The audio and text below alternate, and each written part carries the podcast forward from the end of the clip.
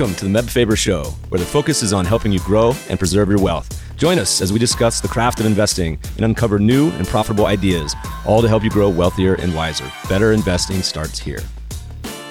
Meb Faber is the co-founder and chief investment officer at Cambria Investment Management. Due to industry regulations, he will not discuss any of Cambria's funds on this podcast. All opinions expressed by podcast participants are solely their own opinions and do not reflect the opinion of Cambria Investment Management or its affiliates. For more information, visit cambria investments dot com.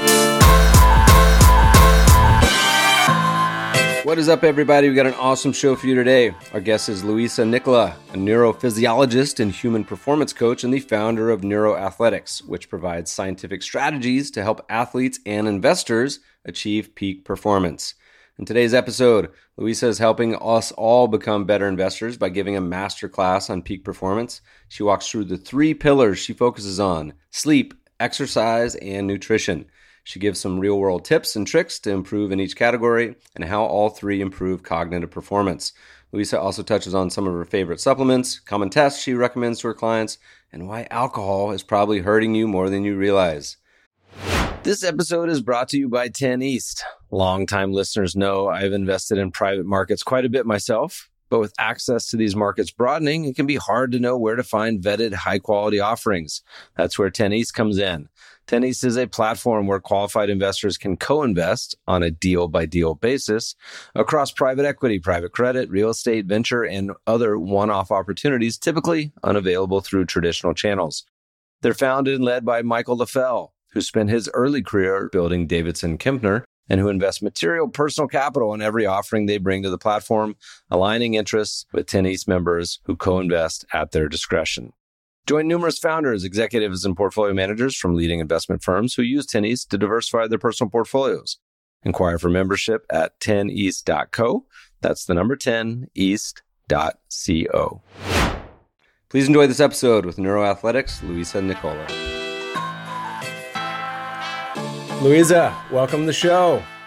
Meb, I'm so happy to be here, so excited to speak with you finally. Tell us uh, where you are, because it's somewhere a little different than normal guests. So I live in Manhattan in New York, but right now I'm down under in Sydney, Australia, visiting the the parents, the family for Christmas. Amazing accent replication for somebody who lives in New York. Are you an Aussie native? I'm an Aussie native. I moved to New York in twenty seventeen. Love it down there. I've spent a fair amount of time thinking about launching funds there, mainly as an excuse to come to Australia. It's like a California cousin, it feels like, in many ways. Love some of the towns. A little sharky for me.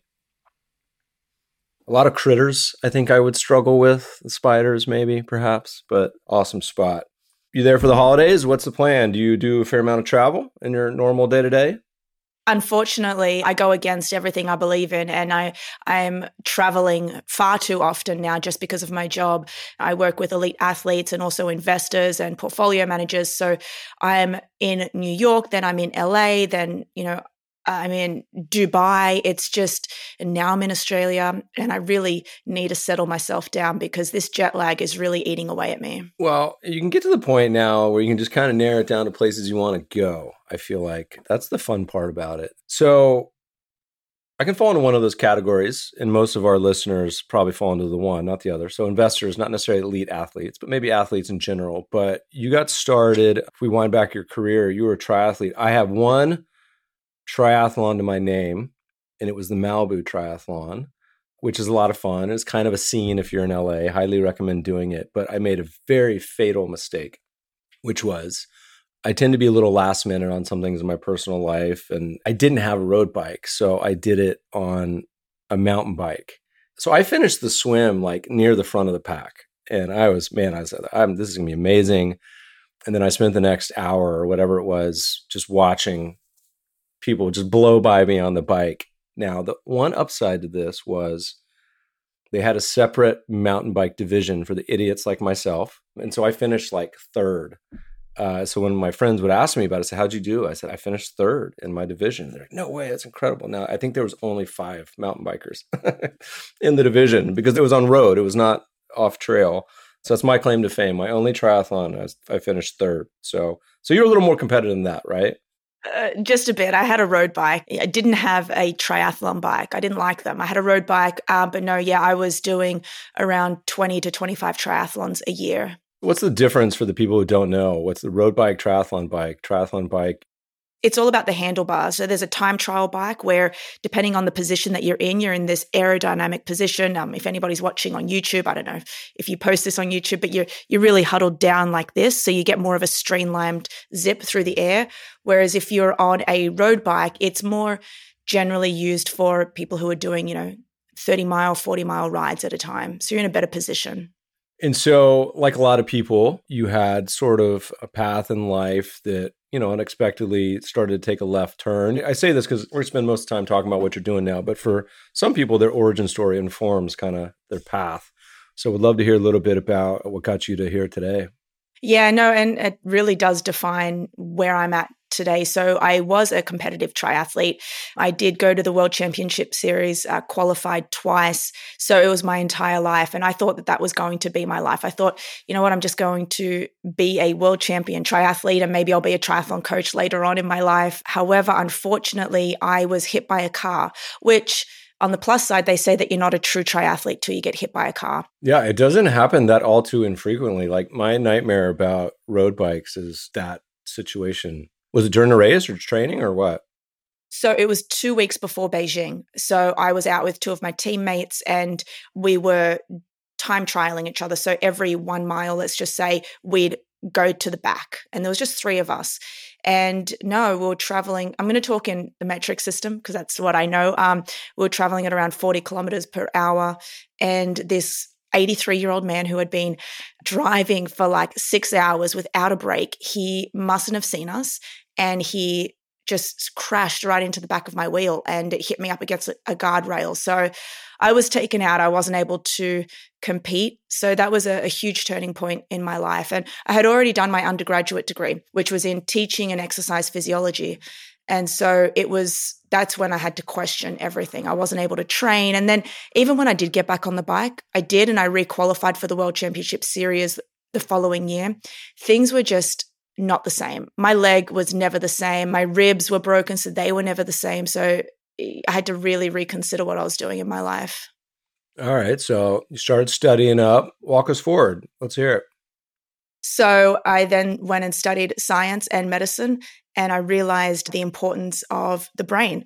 Did you know, Meb, that the brain is actually the control center of everything that we do? You know, when I was a triathlete, we used to think it was all about the body.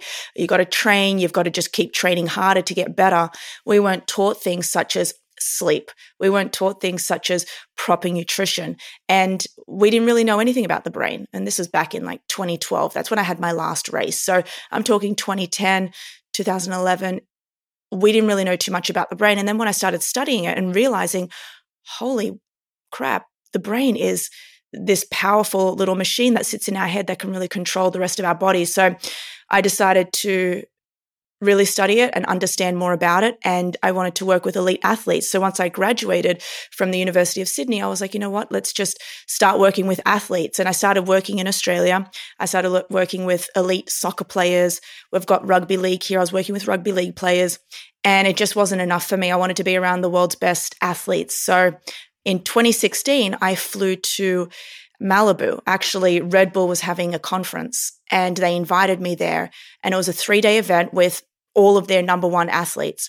So I flew there and I thought, oh my God, this is what true high performance is. This is where the athlete, the real athletes are. So I made I made the move and I thought twenty seventeen onwards, I thought I'm just going to work with the world's best athletes and teach them and coach them about best practices when it comes to, you know, how can they better their game day performance by working on their brain? Yeah. So um, the cool part is a lot of what you talk about, and you got a podcast and heard you on some friends as well, and even got some direct recommendation from some podcast alums. So you got to talk to this person, Meb. She really knows what she's talking about. And the funny thing, you know, I have a son, he's five, and I look back, and this isn't judging my parents. So mom, if you're listening, this isn't about you. But I look back at, for example, what our generation ate as kids. I mean, Frosted Flakes was considered a totally reasonable breakfast. We did a investing article about this that looked back at, say, in the U S, we had the food pyramid, right? Where fifty years ago, it's not only totally rearranged of what was considered to be standard good advice for what you should be eating, it's almost like totally inverted, right? In just a few decades, I feel like this world has changed quite a bit. And even in the uh, decade plus, you've been kind of at it. So let's begin kind of as we think about an athlete or just an investor starting to come in to say, look, I want to be the best version of myself. Where do you begin with these people? And where, as you onboard someone who's already at a high level, what's a traditional sort of onboarding experience pathway that you talk to them about? Well, I just tell you how I actually started working with investors, because a lot of people say to me, you know, how did you go into the finance space when you're working with athletes? And it was because there was one portfolio manager in the audience when I spoke to around five hundred athletes. And he came up to me at the end and said, do you work with, you know, the finance world? Like, could you work with me? And pretty much my answer back then was, well, you know, if you've got a brain, then I can. And uh, that's pretty much how it started. And I call everybody athletes. I think that we all have a nervous system, we all have a brain, and that means that we have the power to optimize it and upgrade it, and therefore you can become better. Doesn't mean that you're going to become the best in the world, or you could be, but it just means that if you can become one percent better than what you are today, then that might mean the difference between one hundred thousand dollars or ten million dollars. So when it comes to anybody, I treat everybody the same, whether you're an N B A player, who I work with right now, or whether you are an investor. And the first thing that we need to understand, we need to really start from scratch. So really, if you understand a pyramid, you mentioned the food pyramid, we have a pyramid as well at Neuro Athletics, and we start from the ground up. The only way to do that is to have a look within. So we do a complete D N A test. So we will assess your D N A, really find out what's happening there. There's over twenty-five thousand genes in the human genome. We want to understand what's going on there. The second thing we do is we do a complete blood panel. So I want to understand what you're depleted in, what's not working well, what you need to be supplementing with. Thirdly, we do an E E G scan. Do you know what an E E G is? I do, but tell our listeners. So an E E G is an electroencephalogram. So that was, so I'm a neurophysiologist. That's, you know, my primary modality of use. So it's one of those caps that you put on your head and it assesses all your brain waves. And you generally use this in a hospital setting when you're looking at epilepsy or someone who's had a seizure. So we'll look at that. But the wonderful thing that we can get from this is we can figure out how well your brain is functioning. So you may think, oh, I'm, you know, I'm feeling good. I'm feeling at my highest. But I can assess your brain and think, well, not really. You've got dysfunctions in the frontal lobe. You've got dysfunctions in the parietal lobe. So we do a complete E E G test. And then from there, we start to optimize. So we really understand where you're at, and then we move up from there. Where are we in sort of this journey of analytics and biomarkers? Because I'm someone, I mean, look, I got an Oura ring. I have a lot of the, the t- tracking and, and follow a fair amount of the literature. Was once upon a time a biotech guy, and I graduated college in two thousand. So right when the genome was getting sequenced and everyone was ready for this to be a total revolution in how we treat healthcare, and it has been, but you know, as with everything, it takes time.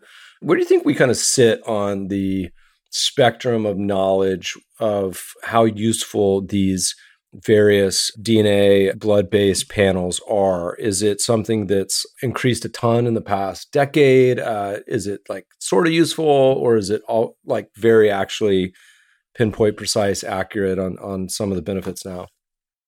Well, I think when it comes to genome testing, it's you can get your genome tested, but then it's about the algorithm that really generates the report. And there's many different glitches in those, I believe. You know, you can go and get a twenty-three and me test, or you can go to another company. You know, we outsource ours, obviously, and we generate, we get a, a wonderful report.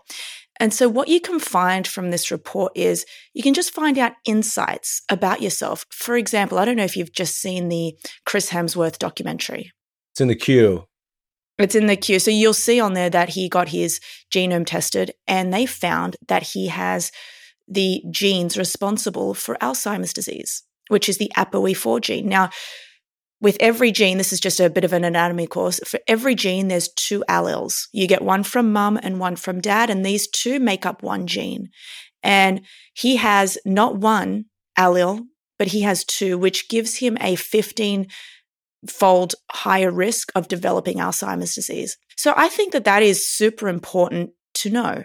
You can, you know, For women, for example, they, there's genes responsible for breast cancer, and for men as well. But it's really nice to know. It's not the be-all and end-all. However, it's really nice to know that when you are at that level, maybe if you're in your forties or fifties, you may want to know how to slow the progression and onset of some of these detrimental diseases, right? You know, I would want to know, and a lot of my athletes want to know. But then let's talk about what this means for a twenty-five-year-old. And by the way, not to interrupt you, but I was like, that was such two great examples, because they're like the opposite ends of the spectrum on the like the B R C A genes with the breast cancer, which was one of the first, I feel like, genetic markers that really pointed people towards a very kind of definitive future probability, right? But one you could act on.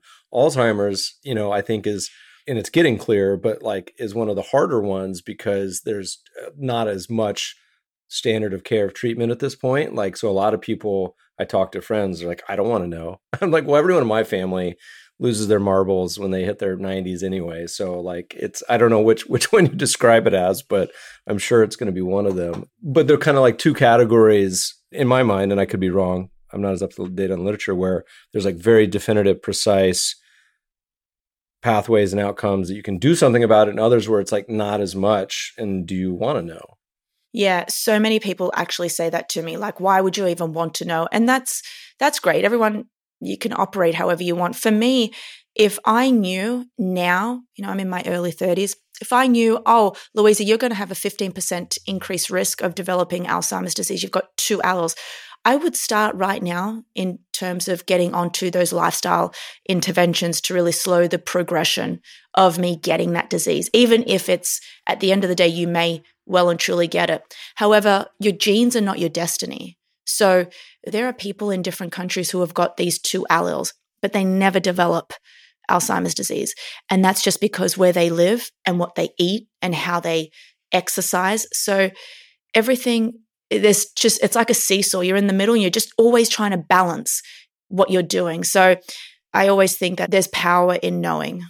I'm the same way. My favorite description when it came to genetics, I remember hearing, was like, your genes are sort of determine what musical instrument you are, right? If you're a tuba or clarinet, doesn't determine necessarily what song you're going to play, but it's like you have the potential range of notes. You're a seven footer. You're not a seven footer. You're predisposed to being a good athlete. But it, but in many of these cases, I'm like you. Like I would much prefer as, as much analytics as you could give me. All right. So I interrupted you. Sorry.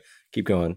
No, that's completely true. And then let's see it from a twenty-five-year-old's perspective. Like our brain starts to atrophy at the age of thirty, no matter who you are. When we are thirty, so at around twenty-five, twenty-six, our brain is fully developed. Then at the age of thirty, we start to lose brain cells. It's just a natural aging process. It's called the brain aging process. And it just starts to atrophy. So we already know that we need to start implementing these strategies as soon as possible. And for athletes, don't even get me started on the N F L. I don't work with N F L players right now, and I don't think I ever will again, because I just see the trauma that they are undergoing, and I really feel like it's against everything I believe in to coach them, because I'm like, the only way to really coach you is by you quitting the sport, and they don't like to hear that. So I don't work with them. I mean, I look back as like a, a kid who played a lot of contact sports. I was talking to a buddy the other day. I said, you know, how many concussions do you think you had that you can identify? Like for me, we also grew up skiing pre-helmet, right? And I'm like, the number of times like my head smashed like a hard ice pack. I didn't back then didn't think I was called a concussion. I said like got my bell rung and like just sat there seeing stars for twenty minutes. But there's a lot of sports like that. I mean, like, is rugby in the same category? Not as bad as football, but it's got to be up there, right? It's definitely up there. You know, any type of collision sport, if you're running into another person or running into a wall, even headbutting in soccer can cause little micro damages depending on how hard you get hit. Falling to the ground, these, you know, your brain is not meant to be thrown around inside your skull. It's just not. It's soft, it's fatty, and it just wants to just sit there and do its job. It's not meant to be thrashing into things. Even in a car accident, let's just say, even if you don't smash your head, you're still getting this velocity of going forwards and backwards. And that's what's causing the concussion. It's not so much just getting smashed to the head. Like it's just even going forwards and backwards is really, you know, detrimental to the brain. So I try and stay away from those sports. Yeah, you got to wonder. I mean, there's obviously like a lot of mental health issues with current and former N F L players, suicide, but looking at how much of that has a legit origin and, and some of the trauma they've been exposed to for, you know, for many of them, twenty years, right? twenty years. And I see it. I see it. So I'm out of that sport. So I'm more so now just in the nice sports, which is the N B A players, soccer players. I really love uh, ball sports, so tennis players as well. And then obviously the finance space, we um, work with a lot of hedge fund and portfolio managers. You know, obviously there's a very distinct difference between the two. Athletes operate at a very high level physically. Um, a lot of investors, if you look at the uh, general physical profile for many, it may not be your picture of physical optimal specimen, but how much of kind of what you coach and talk about is like the Venn diagram overlap with the two? Is it like, no, athletes I got to treat totally differently than investors, or you're like, no, eighty percent is sort of similar regardless? It's similar. However, the thing that's different is the timing. So first and foremost, a lot of my athletes are not drinking the same amount as what some of my investors are drinking. And I really hate that. For some reason, at around four, four thirty, they just feel as though that they can just start drinking as much as possible, when we really understand the detriments from a decision-making perspective, a cognitive function perspective, but also a brain structure perspective of alcohol intake. It doesn't matter whether it's one drink a day or whether it's fourteen. Even small amounts can have a detrimental effect. So that's the difference there. My first job, my P M would often crack a Budweiser at the market close every day. Look, he wasn't, I don't think, drinking a lot of them, but it was kind of like a ritual almost, like market close, time for Budweiser. And I feel like on the athlete side, it's certainly more appreciated. I feel like that subset of knowledge has been much more quickly adopted in the athlete community over the past ten, twenty years. I mean, you look back, obviously, to the old pictures of athletes smoking on the sidelines or Michael Jordan going out all night and drinking before a playoff game or something. But I feel like that is certainly not the base case today. But I agree, like on the culture, particularly of Wall Street. I mean, if you're in your town in New York or Boston, it's not so much here in L A because you can't walk anywhere, but the day's over. Every other bar is packed, happy hour, dinners, you know, every night, particularly for the younger cohort. But it is very much a part of the cultural norm there. Okay, so more alcohol use, which obviously has a negative impact. Why don't we get into some of the generalities of the two? So you onboard people, and so ignoring some of the like very specific things that may pop out of the D N A test, the blood work. Generally speaking, let's say someone comes in, what are sort of the, some of the main outputs and levers for people that want to be their best that you kind of talk about with most of these investors and athletes? So there are three core pillars that we operate from. And anybody listening to this can really optimize and upgrade their performance if they implement these three things. And this is all we really talk about at Neuro Athletics. It is sleep, nutrition, and exercise. These three things, which were gifted to us by Mother Nature, are really undermined and underrated. So let's go into these three things. And this is, honestly, when you look at Alzheimer's disease patients, you, even if they are in the late stages of Alzheimer's disease, nothing is better. Not even a pharmacological grade agent is better than exercise.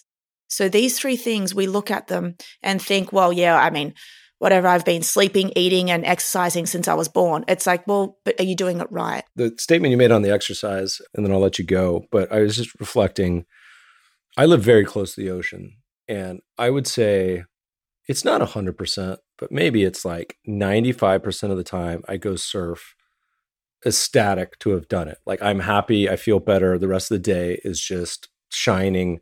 It doesn't have to be surf, but surf is my example because it's so close and easy. But the Meb that is waiting to go surf, considering to go surf, who's having his coffee, looking at the ocean, checking emails, there's a huge disconnect between the two where like, like I know I'm going to feel better. I know I'm going to have a blast and it's going to improve my mood, my well-being, my, everything. But I'm like, you know, the water, it just looks cold today. Like it's a little, it's too small, it's too big. I just got to do these emails. There's a weird disconnect. I don't know if you can solve it for me, but it seems like that should be a very simple equation that should lead to an obvious answer at every juncture, but it doesn't.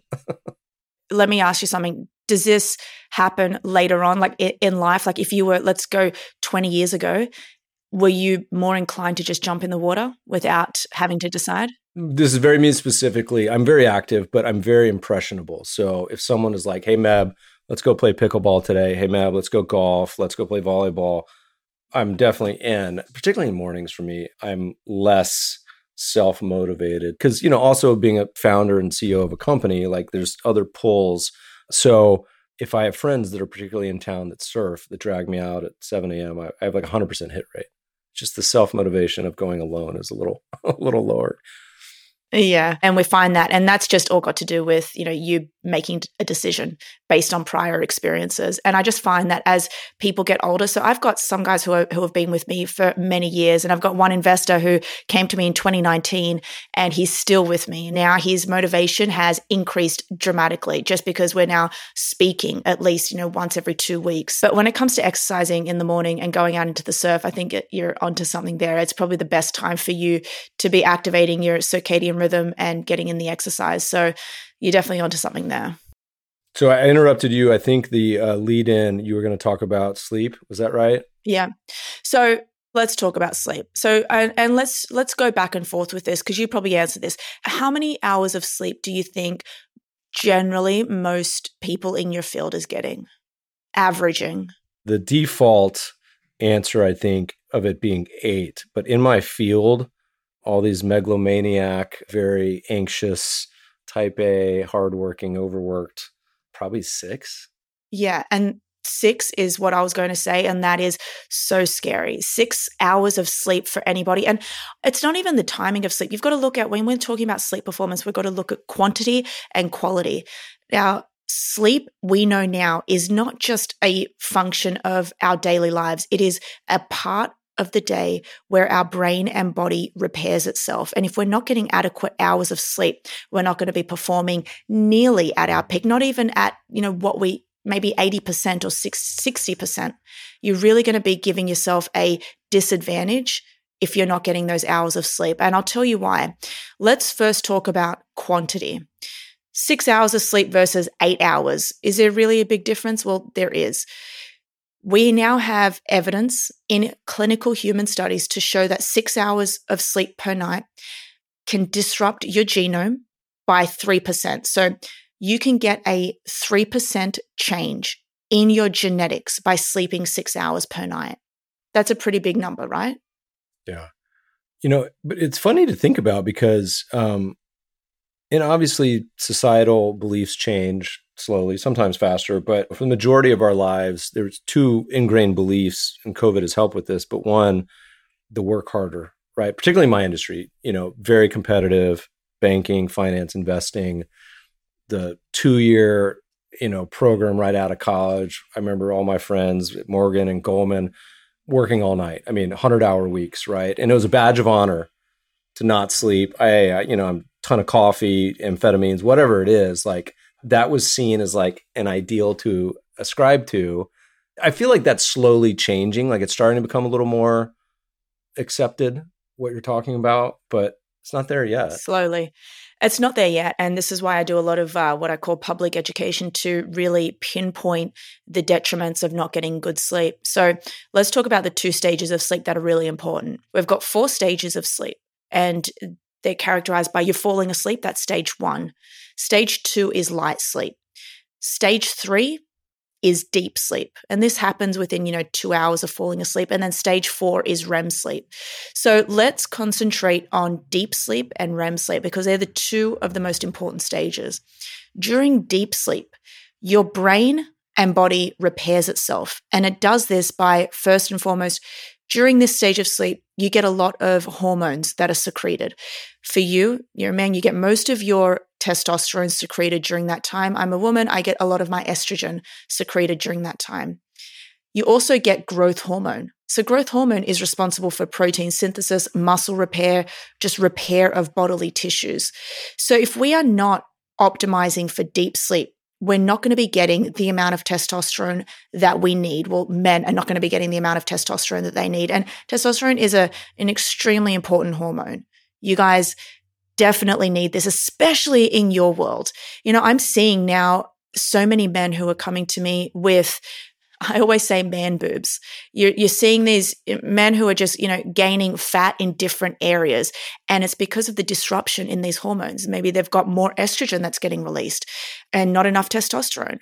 But then you've also got growth hormone. You know, maybe they're trying to go to the gym, but they're not getting any gains. And it's because it's just, your hormones are just all out of whack. So we can really correct this first and foremost by proper sleep hygiene. But another thing that's important during deep sleep is we go through this self-cleaning process. Our glymphatic system, which is like the lymphatic system in your body, but it's a glymphatic system, so it happens in the brain. And it's like a sewage system, and it gets activated during deep sleep. And what happens is the cells of your brain, they shrink. And the cerebral spinal fluid, which is just the fluid in your brain and spinal cord, it gets washed out. It goes through and it clears all of the debris, all of the toxins that are built up during the day. It washes them out. So if we're not getting into deep sleep, and if we're not getting into deep sleep for at least two or three hours a night, you can imagine waking up feeling lethargic, kind of brain fog. A lot of people, a lot of my guys are like, Louisa, why do I have brain fog every day? It's like, well, you spend forty minutes in deep sleep. That's not enough to activate the system, this glymphatic system. And not just that, we know now that one of the biggest hallmarks of Alzheimer's disease is a toxic protein called beta amyloid. And this accumulates and builds up in the, the brains of Alzheimer's disease patients. That is one of the proteins that is washed out during deep sleep. So imagine, you're probably a fan of compound interest. I know I am, and I know a lot of your listeners probably are too. You, one night of sleep deprivation, which is characterized by six hours of sleep per night, just say one night of sleep of six hours, it might not do anything. But imagine doing six hours of sleep every single night for five years, six years, ten years. It compounds and accumulates. And then you wake up in your, your, your mid forties or early fifties and you're like, I can't remember a goddamn thing. I'm fat. I don't like myself. And I'm losing concentration. I'm not making decisions like I was in my early thirties. And oh shit, I've got an increased risk of stroke, Alzheimer's disease, neurodegeneration. Like, where did this all come from? It came from twenty years ago. So that's what I'm trying to get about. Sleep is not just something that we do. It is an important process that we should all really fall in love with if we want to improve our performance, even by one percent. So let's hear the best practices. I think some are obvious, some are not necessarily as intuitive, but for the people listening, say, okay, I got a flexible schedule, meaning I don't have to wake up at two a.m. I want to get the best out of my sleep. What do you got for me? What should I be doing? Okay, first thing you do when you wake up, assess your sleep out of ten. Did you sleep well? Did you have frequent wake-ups? What went wrong? Because if you do that, then you can start to understand your sleep patterns. Second thing is you want to be getting to sleep at a decent time. Now, lights out at Neuro Athletics is ten p.m. I know that's really hard to achieve in your field. And also I've got a lot of people who have got kids, and I know that that's hard to do. But sleeping at a decent hour, which is before midnight, is really going to help you. The second thing is you have to find out whether you're having trouble falling asleep or staying asleep. And if you're having trouble falling asleep, it's generally because you've got a racing mind and you're stressed. So you might want to adapt some strategies to help lower the stress threshold so you can have a peaceful mind. And a supplement that works really well for that is called GABA, gamma-aminobutyric acid. And I actually use that almost every night. So the consistent early bedtime. You know, I, I mentioned I have an Oura ring, which helps track of the sort of wearables and trackables. And I wish I had been doing this for the past two years in retrospect, but the self-grading before I see the score, like how accurate for like a lot of the wearables do you think are, do you think they're pretty good on average on tracking the sleep stages and sleep score, or do you think it's not that accurate yet? So I think we're around seventy percent. accuracy. I wear an Oura ring and I actually have access to the back end of Oura, which gives me the ability to put all of these Oura rings on my athletes, and I can track everything that they can, but even more. So for example, with the Oura ring, so if you're wearing one, if you gave me access to your data, I can have a look minute by minute what is happening during your sleep. So I can really pinpoint, oh my gosh, this is where you're going wrong in your sleep. So I think the Oura ring is much more accurate than the Whoop. And that's just, you know, my opinion and just from the studies that have been done. But yeah, we're around seventy-five percent accurate. You're never going to get anything that's going to replace a sleep study, which is when you go in, and I don't know if you've seen it, but this ring is trying to replace something that you have electrodes all over your body. So you're not really going to be able to achieve that. But seventy-five percent accuracy is pretty good. And I feel like in general, mine is pretty on point. And in general, I sleep just fine. And I used to be a, a total night owl. Now that I have a kid, that's skewed earlier, probably for good benefit. But the single best night of sleep I've had this year was camping outside and sleeping on the ground, which, you know, I would never have predicted uh, that it was going to be so good, but it's probably because I went to bed early. It was cold and it was dark. I imagine that th- those three combinations probably contributed it to being a good setup for that, but would not have guessed that. Yeah, no, I mean, dropping your core body temperature by at least two degrees is phenomenal, because in order to fall asleep and stay asleep, our core body temperature needs to drop two degrees. So that's the first thing. The second thing is being in absolute darkness helps with the secretion of the sleepiness hormone, which is melatonin. So you've got that as well. And then I guess the other thing would be the fact that there was no distractions. You know, you've well, nowadays we've got T Vs, we've got laptops, we've got our phone. It keeps us up at night. So that's probably another thing. So that's the first thing. You need to understand, like, you know, falling asleep and staying asleep. And then, so if you can get to bed at a consistent sleep time every night, you can work on, you know, blacking out. You know, I use blackout curtains. A lot of people, you know, are not using that. You can use a sleep mask to sleep in a completely pitch black room. You can try, try your hardest to sleep eight hours. Like, so if you're going to sleep eight hours, you generally want to be in bed for nine hours because maybe an hour of that is you not being in complete sleep. Yeah, that, that's actually an important point. One of the things I learned that I didn't know, in my head, I'm like, all right, go to bed at ten, wake up at six, eight hours, boom. But then you look at sort of the a lot of the metrics that come out, a lot of these wearables, and they're like, no, you were in bed for eight hours, but you only slept for six or whatever it may be. And I said, oh, that's interesting, because I was not ever computing that side of it. I was computing the total time in my head, which is not at all the same thing. Yeah, absolutely. All right. We talked about consistent time, darkness. Darkness is funny because before I had thought about it, you don't notice how many little lights you have in your room. And I went around, you know, and put a little black electrical tape over everything. And now I notice it always. I go to a, you know, hotel room or whatever, and it, and it drives me crazy. You just notice how much light pollution there is all over the place. Your fan, your clock, your device, whatever it is. And now if I go stay in a hotel and have blackout curtains and like don't set an alarm, I could easily post like a twelve hour sleep. It's like being in paradise. One that's obvious, I think now probably was always obvious, but is becoming more in the, the vernacular, is the role of both food, but also, of course, booze. Talk to us a little bit about um, alcohol, which you mentioned, you know, in the lead-in, how much more prevalent that is on the investor and finance cohort than necessarily the athletes. How big of a deal is that, and how can we think about making that be less of a negative impact? First of all, there is no benefit whatsoever to having alcohol. I think the only positive of it, you know, if I can glean on anything, would be the fact that it, you know, lowers our inhibitions and maybe settles us down. That's all it is. It doesn't help you fall asleep. So it actually blocks you from REM sleep. So if you're thinking that sleep is helping me, uh, if you think that alcohol is helping you sleep, it's actually not. What it's doing is it's sedating you. And that's what it is. It's a sedative. It's a sedative. So it's knocking you out. It's not putting you into sleep. It's just knocking you out. So that's the first thing. So it really disrupts sleep patterns. The second thing is it really has detrimental effects on the brain. Now, I actually just posted about this in a reel on Instagram, and I pulled up a wonderful study that was done in March this year, and it was produced or published in the journal Nature. And what they did was they took over thirty-five thousand healthy adults in the U K, and what they found was those who were drinking moderate amounts of alcohol, which is characterized by one or two drinks per night, or at least seven drinks per week. What they found was that they had thinning of the gray matter cortex. These are the outer layers of, their, of our brain.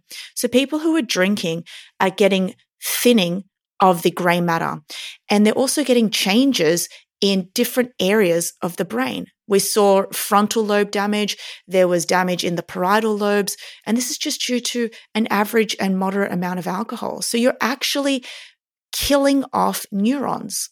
You're killing the cell bodies of your brain cells. The cell bodies are the gray matter when you drink. So what does that mean? Well, this means that we're going to have a diminished ability to think properly, to make sound decisions. You know, if your whole job is reliant on you making decisions, then I got to tell you, stay away from alcohol. It's just not doing you any benefits. And if I always get asked, okay, just how much can I drink? If you had to, it would probably be one drink a week. If you had to. That is going to be a probably outlier cohort um, that's that's going to listen to that advice. But in general, you would say less is better. Dramatically less is better. And if you're going to, is it better, like I assume earlier in the day, or is it like late night? Does it even matter at that point? Well, no. If you're going to, then yes, earlier in the day is better because it gives you time for it to just get out of your system and maybe help you fall asleep. So I'm not promoting day drinking, but um, around twelve p.m. will probably be the best time. But then there's also other things that you can take to offset the detriments of alcohol. Things such as N acetylcysteine has been shown to help clear out the ethanol. So there are ways to combat it, yes. How many people are really going to do that? I'm not sure. It takes a lot of, you know, willpower. So my general bet is just stay away from it. And I understand that people can't do that. There was an app, and I think it's probably worthy listeners if you are someone who enjoys the occasional or regular drink. I want to say it's Sunnyside. I can't remember. We'll put it in the show note links. But basically, it's like a, a way to track, hey, you just log how many drinks you had or when. But I think it would probably be an interesting experiment for most, uh, and probably not that surprising with the results, to line those up with sleep metrics, you know, and say, okay, well, on the nights that I did have that four glasses of wine, how did I sleep versus the nights that I didn't? I need to work on that and try it myself. But I think it's going to be an obvious answer for most. Are there any other sort of things we should be talking about, either best practices or things that we should be avoiding that we haven't mentioned so far? Light exposure should really be minimized. So we know that. But then there's also this um, other thing is when you first wake up, it's really important that you get access to natural sunlight. So part of the protocols that we set in place is as soon as you wake up, depending on what time you wake up, but if you're waking up generally with the sun, we advise you to go out and get at least ten minutes of sunlight. You can go for a walk, but this is going to activate your circadian rhythm, which is going to help you fall asleep throughout the night. So getting that is really healthy for brain and body. And then other practices is don't eat too close to bedtime, maybe an hour and a half to two hours away from bedtime. I don't like to go any more than that because most people get hungry. So there's a, a balance effect there. And then you can start incorporating supplements if you need to. Supplements such as GABA, which I mentioned earlier, and you can get this from any health food shop. And I like Apigenin, and I also have glycine every night. So that that helps me relax and fall asleep as well. For the people who are listening, who are the four-hour crew, and they're like, you know what, I just can't for whatever reason, is nap a substitute? Afternoon nap, is that sort of a Band-Aid, or is it not that useful? It's a Band-Aid, but it also takes away from your sleep pressure. So obviously during the day, you build up sleep pressure, which makes you sleepy at night. So if you have a nap, it's going to take away from that.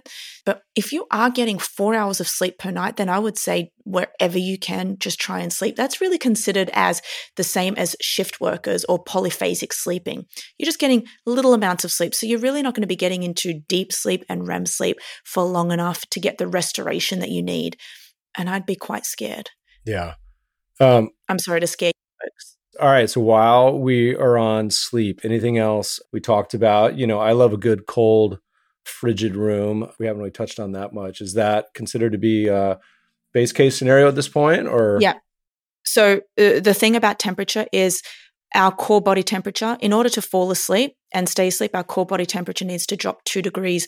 Now, what happens is we are sleeping a bit hotter, and this may be due to just your natural sleeping. You know, I've slept next to a, a hot sleeper, and I know that some people can be just hot. So you can cool down the ambient temperature of the room with an air conditioner. I sleep on a temperature-controlled mattress. My entire apartment in New York City is set up like a lab. It's a bit crazy, but I sleep on a, a temperature-controlled mattress, which can actually be split in half. So I can sleep at a certain temperature, and if you're sleeping with somebody else, they can sleep at a certain temperature. What happens is throughout the night, it detects, oh, Louisa, you're in deep sleep, so we're going to drop the core body temperature down a bit. You're in REM sleep, we're going to drop it down a bit more. And then in order to wake us up, the reason why we wake up during the day is because our core body temperature has risen, and that's just normal. And we need it to rise in order to get us up out of bed, in order to wake us up. So my mattress actually, if you set it to wake me up at six a.m., at around five forty-five, it starts to heat up. So I sleep on that. But for the other people who are who are like, I don't have one of those, you can just try and sleep with your feet outside of the sheets. That's a really good one. And your hands outside of the sheets, or just put the thermostat down two degrees. That's it from sleep. And if I had to leave anybody with anything, it is sleep is the most underrated high performance tool that we have. If you are looking at becoming a better leader, a better wife, a better husband, a better father, and essentially a better investor, you should look first and foremost at, you know, getting more sleep and getting better sleep. All right. So get to bed, listeners. What else? As we kind of talk about these elite performers that you kind of see is the, the big muscle movements. I mean, sleep, we could probably spend a few podcasts on that topic alone, but what else do you talk to people about for most? The second pillar is exercise. So when we look at exercise, we've got both aerobic, which is like your long runs, your long cardio outputs. Then we've got resistance training. And I think we're onto something with resistance training, Meb. And I think that that's something that we need to be speaking about. We all know that we can go out and do aerobic training. Even walking is really great. And when we first started to do the first studies on the effects of exercise on brain health, we were looking at endurance sports, or we're looking at rats, getting them on a wheel and getting them to run for, you know, three or four hours a week. So we knew that, hey, aerobic exercise is good for the brain. And what it does is it enables the expression of growth factors. B D N F is one of them. So when we do aerobic physical activity around one hundred fifty minutes to two hundred minutes per week, we get a lot of this growth factor. And so we knew that. And this B D N F, brain-derived neurotropic factor, helps with the creation of new neurons in the hippocampus. We knew that. So we're like, this is great. But now, and this is something that I study as well and publish about, and this is the effects of resistance training on the brain. And my God, I think that everybody should be doing some form of resistance training. And this is like doing actual weights at least three times a week. It changes the function of your brain, and it changes the, the structure of your brain, literally. So eighty percent of your gray matter can be modified by physical activity. I feel like of the things we've talked about thus far, probably the most well-established for a really long time, as far as, you know, exercise being great for you. What's the resistance to this part? Or what is the part that most people really struggle with? Is it the sort of quote, I don't have time aspect? People know that it's good for them. They always feel better afterwards. Like, what is the main issue when you talk to a lot of the, I mean, we can exclude the athletes, of course, but on the investor side, for example, like, why wouldn't they be doing this for the most part? Time. So first of all, uh, Louisa, how am I going to do that? I have to rush to the office and be there by eight a.m. I've also got a wife and three kids, and my wife has to do X, Y, Z. I have to get the kids ready for school. So that's the first thing. The second thing is at four p.m., they are so mentally drained that they could not think of anything worse than going to the gym. They would rather drink. So that's another battle that I have with my investors. Thirdly is they, and this is something that's not spoken about, they just don't know what to do. They just, like I sometimes, you know, so, some of my investors are that bougie, I had to use that word, that they hire me to go to the gym with them. And that's not something I do. I'm like, can you just go and get a personal trainer? They're like, no, no, I need you. And I'm like, okay, this is a great experiment because I can actually go and see what the hell they're doing. And some guys and women, I want to caveat this by saying that uh, one hundred percent of my clients in the investing space are men. Well, I mean, look, ninety-five percent of the listeners of this pod, it's very depressing. Um, this podcast are men. ninety percent of my Twitter followers, three percent of the V C dollars go to women. Like, it's the percent breakdown. So not surprising. It's sad, but I didn't want the fellas to think that I was picking on them, but um, that's my athletes. So that's my my clients. So yeah, these guys are just like not doing what they need to be doing to get the effects. So first of all, let's just take the the biggest things that are going to push you towards getting these brain effects, and they are your compound movements. Learn how to squat. Just learn it, because if you learn it, you're going to be happier, because you're going to be like, well, you're going to tell your brain, I know how to do this, and I'm doing it well, and it's having an effect. And that's going to push you and motivate you to go to the gym a bit more. So that's the first thing. And then the second thing is, if you're doing the exercises correctly, and that's in terms of weight, movement, you're going to have a lower probability of getting injured, and you're going to have a higher probability of changing the way that your body looks. And if you change the way that your body looks, you're going to feel more inclined to keep going back to the gym. These guys are saying to me, Louise, I went to the gym, I'm just getting no benefit from it. It's like, well, you did it for two weeks and you were pushing these tiny little pissy weights that are not even my mother is, you know, is lifting. So fellas, let's talk about this. You got to be pushing heavy. So if you're not pushing heavy and you're not fatiguing, you're not getting the benefits. And if you're not doing it three or four times a week, you're not going to get the changes that you need. So there is a time component, Meb, but there's also an, an education component. I heard a great Muhammad Ali quote the other day. I don't know who said it, but it was basically, he said, he didn't count the reps until they started to hurt. He said everything that became before that, he's like, didn't count. He started counting when he got to there.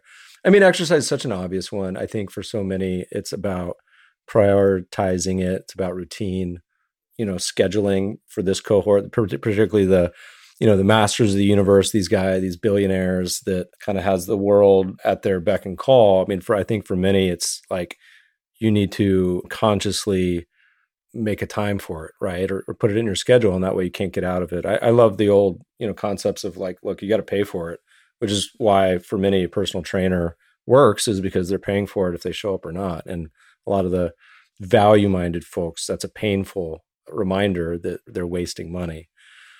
All right. So anything left on the uh, exercise? I mean, exercise one seems to me like the most um, like universal, like there's not even anything to argue with about on that one. I just want to point out that the benefits that you get from resistance training is when you perform a muscle contraction and you're doing it with resistance. So let's just say a bicep curl, you are releasing hormones and muscle-based proteins. And when they're released from the skeletal muscle, they go into the bloodstream, they go up to your brain, and they have an effect on cognitive performance. Cognitive performance is information processing speed, reaction time, decision-making. They enhance those functions, and you can't get those through anywhere else. Irisin is one of the biggest ones spoken about. It gets released in tenfold when you do resistance training. You can't get this release in any other way. So that's, I just want to leave people with that. If they're thinking, well, I've got no time, do what you can. Which is also funny. Like, I mean, I played sports my whole life, and I don't think I actually learned a proper squat technique till I was like in my thirties, you know, done some CrossFit where I was like, wait a minute, that's how you're supposed to squat? My gym teacher back in North Carolina, I don't think he knew what he was doing. Anyway. Okay. So sleep, we did exercise. What was number three? Nutrition.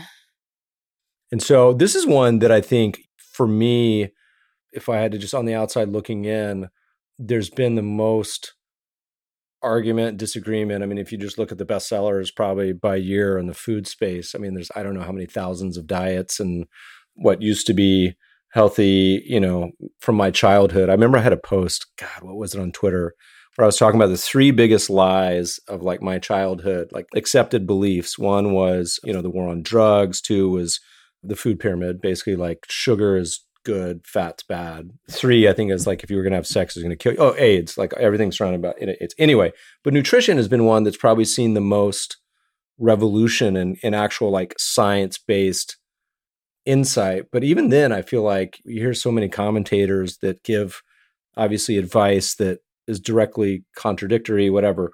What's the status of the science and what should we be doing?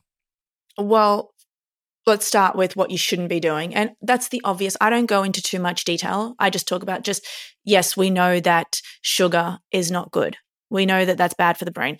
I don't subscribe to any type of diet. I eat everything. I do eat a lot of organ meats. I do eat a lot of red meat. So that's something that I love too. And I eat a lot of fruits and vegetables, et cetera.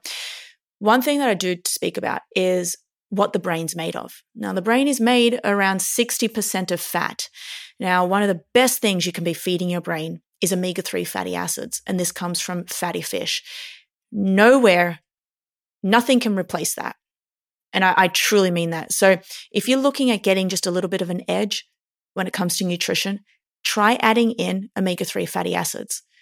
If you can't get it from fatty fish, you can look at it, because it'd be really hard to actually get that from fatty fish, and we're looking at four grams per day. Look at supplementation.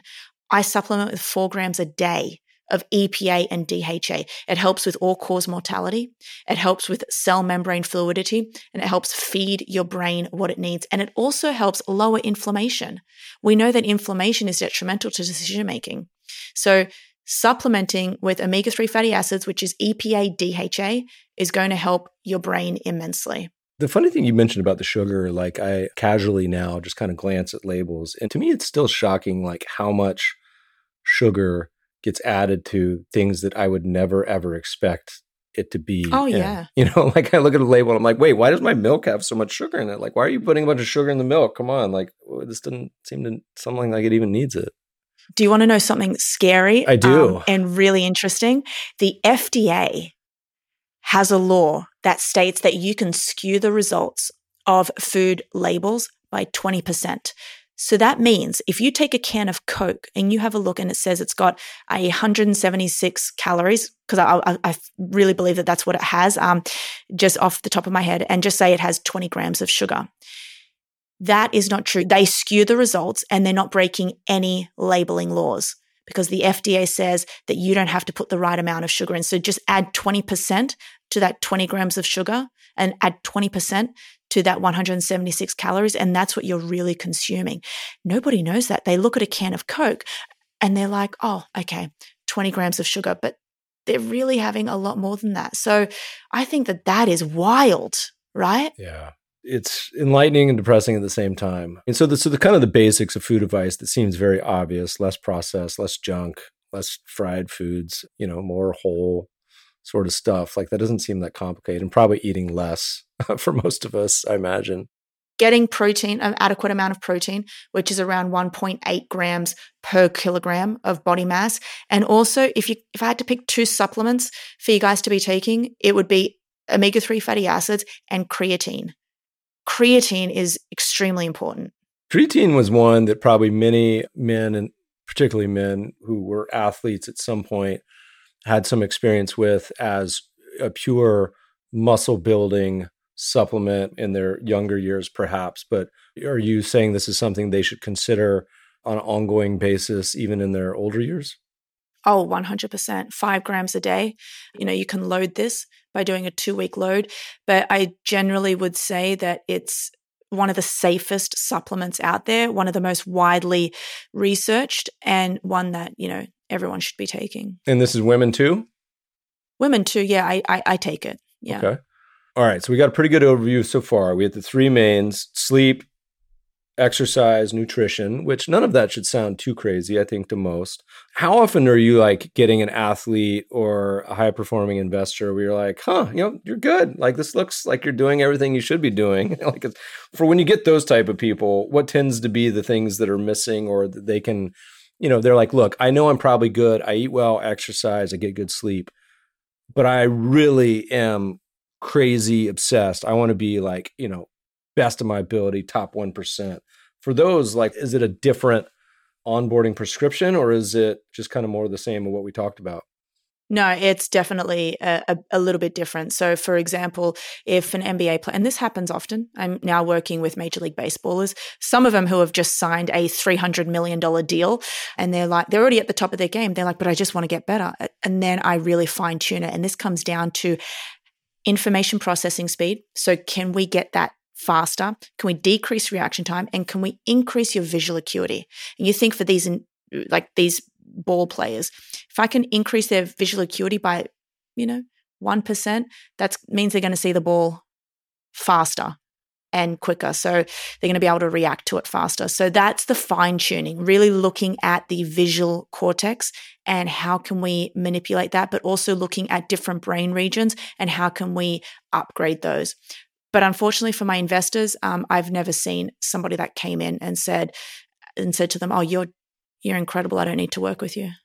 So for the people listening who aren't going to sign that three hundred million dollars contract, or maybe, uh, you know, managing twenty billion, do you have any offerings tailored to them? Is it, hey, listen to my podcast, read my writings, you can get, you know, part of the freebies, but like, what is sort of the funnel for clients? Is you have a consulting practice? Do you do any online coaching as well? What's the funnel? So we do have a part where you can work with me online. Hopefully, if you're in New York City, I can see you in person. One of the biggest things that we do is we actually form partnerships with companies that have got even twenty, if they've got twenty portfolio managers, twenty investors, we can do something with them as well. So I never say this is our one-stop shop or this is the one size fits all. We cater everything. But what I'm thinking is becoming more popular now is a lot of companies are like, hey, Louisa, we're reaching the uh, end of financial year, but we want to do a lot of learning for our company. Can you come in and give a talk, or can you come in and do maybe a three or four week seminar with them? So we do that as well. Yeah, it's smart. I mean, it's an obvious as someone, uh, you know, thinking of the C E O, like what you want to maximize productivity, health, well-being, focus, drive, all of that. Why would you not, right? Like all the other things we think about as perks. Hey, we're going to put in a ping pong table or, you know, whatever it may be. It seems like getting uh, all these in line is obvious, right? Well, can I ask you a question? Yeah. If I said to you, given your current position right now, exactly the same, if I said to you, we can work on these three pillars and you can be operating at least ten percent better than what you are now, what does that mean for your portfolio, financially speaking? You don't have to give numbers, evidently. You can just tell me. Yeah. I'm complicated, Louisa, because I'm a quant. So the beauty of being a quant. Oh, the amount of quants I... Oh. the, the beauty of being a quant is I don't know that my output, if I was fifty percent better, is going to impact anything we do currently. However, my output on research, writing, all the other things I want to be doing, thinking of new crazy ideas, launching new funds, there's no question. And there's no question that so many of the stuff that you've talked about, I mean, the most obvious one for me, glaring, I have a pretty good diet. I exercise decently. If I could go teleport back to the twenty-year-old Meb or the thirty-year-old Meb and say, look, man, beer's delicious, wine, hey, great, go have some cocktails with friends, but let's create a mindfulness around it, right? Where I say, okay, let's center it around, you know, dinners with family, holidays, certain events, and, and make it less of a part of your cultural day-to-day, you know, less part of your identity with your entire life. There's no question you wake up hungover. Like that's an obvious after effect of a poison that in many ways still can be wonderful, but has has its downsides. Um, so yes, I would sign up for that. And so uh, next time you're in L A, let's talk. I certainly could use the help, but I would take it, right? It's an obvious, for the listeners, expected value equation, right? S B F, who was, I just got announced today, he was taking like, God, like Adderall every two hours or something. I imagine that could have helped the crew at F T X. So yes, I hear you. We've hit a lot of wine-raging things. Let's go a little off script for a little bit. What are some of the, like, whether it's urban myths, misconceptions that you talk to people about that come up a lot, or just conversations where you're like, oh, you know, this question again, or wow, like I hear this a lot. Let me address this. Are there any that are like particularly come up all the time that you think are, you know, particularly opinionated on? Yeah, well, it is, look, alcohol. Like I put out an Instagram story saying, um, hit me up with, you know, through a D M with your number one question related to brain health. And I, I would say I got nine hundred messages and a third of them were around alcohol. So I think people are just looking for ways to say that alcohol is good for you. That's the first thing. The second thing is, I don't think that we're talking enough about hydration. I think that that's a, another myth. You know, a lot of guys are like, yeah, but I, you know, I drink a bit of water, but I'm fine. It's like, well, your your brain actually is made of water as well. The other forty percent, there's sixty percent fat, the other forty percent is water. If you are not hydrating, your brain's just not going to be functioning optimally. So we need to talk about hydration, both through electrolytes and water. And then, yeah, it's just, you can't get through past those three pillars. And then I think we're not just recognizing that there's just a natural decline in performance as we get older. We all know that we're performing, we performed better in our late twenties than what we do in our, you know, in our late forties. So we have to look at ways to address that, to optimize it, and um, slow the progression of these uh, brain-related disorders. You mentioned a supplement that people could take with alcohol or after the fact. What's it called? N A C, so N acetylcysteine. It's also called N A C. I can see that people are just going to go out and, and purchase these. I remember, you know, I mean, look, the, the market for hangover cures is probably a billion dollars and nutraceuticals, whatever they may be. Um, but I remember, this reminds me that the Sam Adams founder of the beer company, I remember reading an interview once with him, and it was the strangest thing because the like the journalist is sitting there, they're having beers, and they're like, he opened a package of yeast and ate a package of yeast while they're talking. He's like, "What are you doing?" He's like, "I'm, you know, this actually like dulls the effects of all the beers." Something. I'm like, I have never heard that ever in my entire life, and here we have this founder just casually, just you know, ripping into a packet of yeast. I'll add it to the show note, uh, listeners. But Jim Coach, I think is his name. I can't remember, but one of the strangest recommendations for that. I never heard it before or since, but. No, um, me either. And I don't think it tastes very nice. Yeah. What are you excited about going forward? We're winding down the year into twenty twenty-two. You look out to the horizon. You got a lot going on. Lisa, what's on your mind? What are you excited about? What are you worried about? What are you thinking about? What do you got on uh, the to-do list for yourself next year? Very exciting. So in all of January, I'm going on a podcast tour. Actually, throughout uh, on the West Coast, I'm going to L A, Sacramento, San Diego, Vegas. So I'm going to be on many podcasts just to spread the word of Neuro Athletics and that a high-performing brain is something that we can all achieve. I'm excited about that. I do have a goal to have every person on Wall Street, and by Wall Street, I mean you know any investor working in the financial services space in the U S to know my name. Um, so I don't know how we're going to achieve that, Meb. I must, I, I don't know, I've got to get in contact with um, Forbes or something um, and just get that out there. So that's going to be the goal for next year. And then for those who are interested, what you're up to, if they do want to hear more, they want to sign up. I told them, Louisa signs you up as a client, say Meb sent you, you'll get five percent off, ten percent off. Yeah. Why don't we do ten percent? Tell, tell her Meb sent you. But for those who are interested, want to chat more with you, where do they go? What's the best spots? So my website is neuro athletics dot com dot a u. So you can put your details in there. But we, if you just go onto Twitter, I'm Louisa Nicola. I do a lot of education on there, both on Instagram. But if you go on Twitter, I have a, a link in my bio that'll take you to my podcast, newsletter, and everything else that you need to know. Yeah. I just bought some supplements through one of your recommendations. So good. Momentous? Yeah. Good. Use the code Neuro, so you save me some money. Yes. Good. We'll report back how it goes. Any other things you want to leave the listeners with? It could be resources on uh, books. It could be things. Um, you mentioned the Hemsworth documentary. Definitely going to check that out. Anything else uh, you're consuming or recommend as the holidays approach? Actually, it's a, another supplement that it's not much a, a supplement, but something that I'm finding that is working really well for my investors is exogenous ketones. And it just reminded me. And um, this is something that's going to help with fueling your brain so it can endure longer periods of time. So if anyone has heard about ketones, I think that that's a really great thing to get onto. The one I have is linked in my bio as well. It's uh, Ketone I Q. And I've been um, having that. So that's something I'm consuming. The only things that I know about ketones, it's usually surrounded by two topics. One, that they taste terrible, and two, oh, that yeah. It's usually around the topic of fasting. We didn't mention fasting at all today. Does that come up in the conversations and something you experiment with or, uh, you know, curious about? Yeah, I do feeding windows. So instead of saying to someone, okay, you need to fast until two p.m., it's just get all of your nutrition, your macros in a small amount of time and try and leave yourself room to be hungry and to not eat, because when you're doing that, you're repairing your cells. So ketones are fantastic for that. For me, they curb my appetite, and they also feel like I've had something to eat. So they're, they're like fueling my brain as well, so I don't feel that starvation and hunger. Cool. Well, I'll try it out. Louisa, it was uh, a blessing to have you today. Thanks so much for joining us. Thank you so much, Meb. It was amazing talking to you.